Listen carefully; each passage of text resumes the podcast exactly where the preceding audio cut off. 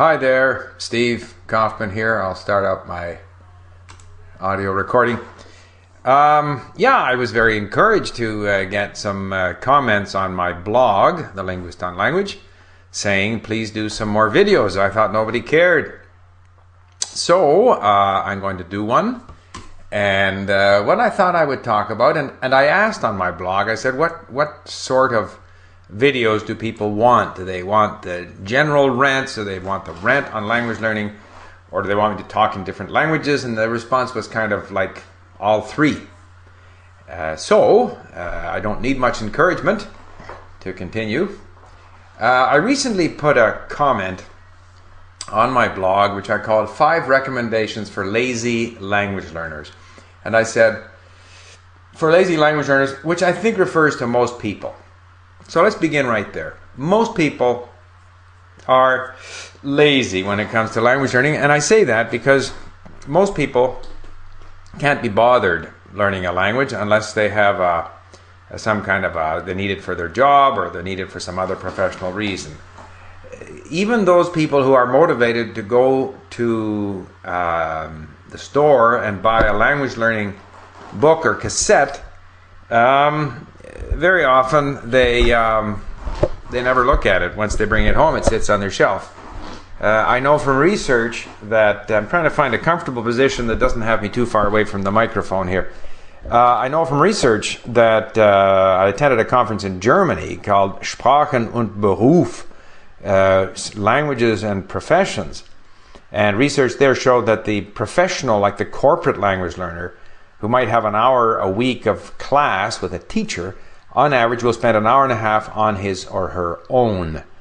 So that's two and a half hours a week. That is not enough to make any significant improvement in your language. So, uh, so I know that the majority of people are not strongly motivated to improve their language, and so I say they're lazy. And I think most people are lazy given the choice between doing something that's difficult and hard work or doing something that's easy and fun. Most people will opt for the latter. And people very quickly say, I don't have enough time. And yet I find that if you have the motivation, if you really want to do it, you find the time. And so, and I had a question at, at a forum at LingQ on suggestions to someone who called himself a lazy bones. So from this, I came up with five suggestions for a lazy language learner, which I think, as I said, refers to most people. The first point is spend most of your time listening because it's easy to do. You can be listening while you're driving, while you're doing other chores. You can always find time. Uh, you know, while you're way standing in line at the supermarket. I do. I always have my uh, uh, iPod with me. It's not hard work, so it's something that a lazy person can do. The second thing is that once you listen, of course, it's frustrating if you can't understand. So, as I always say, read it and then you know go in there and find some words and phrases. But don't try to know, learn things. Don't try to remember things. Don't get hung up. Don't be too, you know, type A, as they say, about this. Just forget it. If you forget it, you forget it. If you misunderstand certain things, if you fade out, it doesn't matter. So that was my second thing. The third third thing was with, with regard with regard to grammar. You know, get the smallest possible book, skim it every now and again. Don't worry about what you can't remember. Don't really study it. Uh, so I think a lazy person can cope with that. A fourth, pers- fourth, fourth thing was don't force yourself to speak. Don't feel compelled to speak. Uh, but when you do, just relax and listen.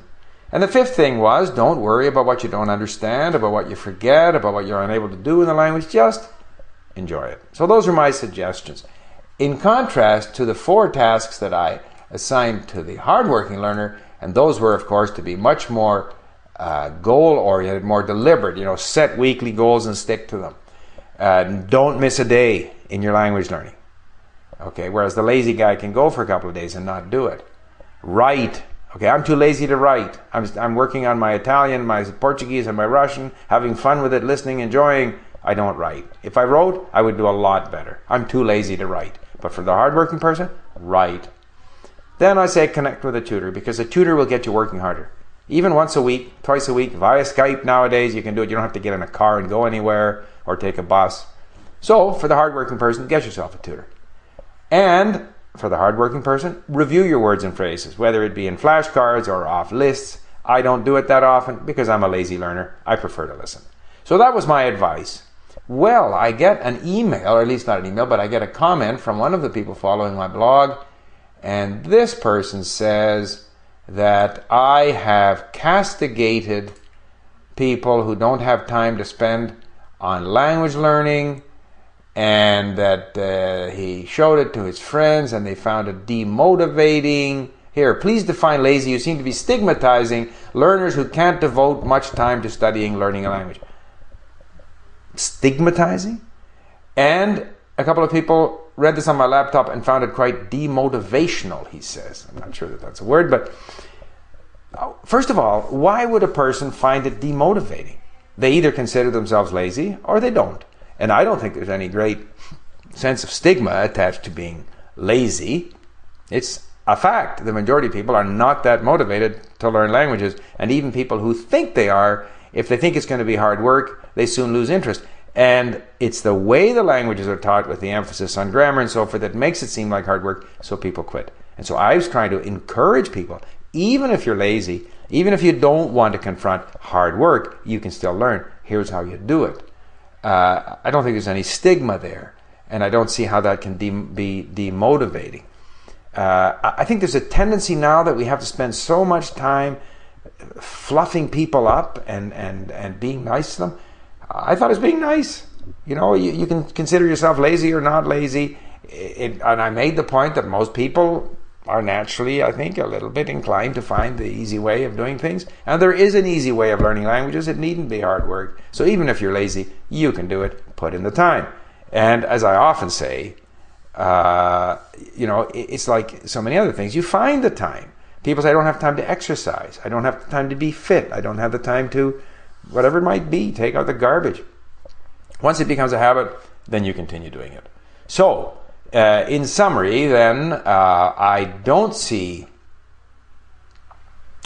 Uh, well, like the previous commenter, Chris here, he said, I consider myself to an active learner who tries to learn in the laziest way possible, which for most people would be the most enjoyable. And uh, so, yeah, I mean, I, I don't see where I stigmatized anybody. I was hoping to actually encourage people to to believe that it's really not such a difficult and, and task. It doesn't necessarily require tremendous discipline and hard work, but it does require the time. This is the point. You can't do well in languages if you don't put in the time. So I, again, I, I definitely uh, agree with Chris's comment here. Uh, yes, put in the time. Yes, be motivated.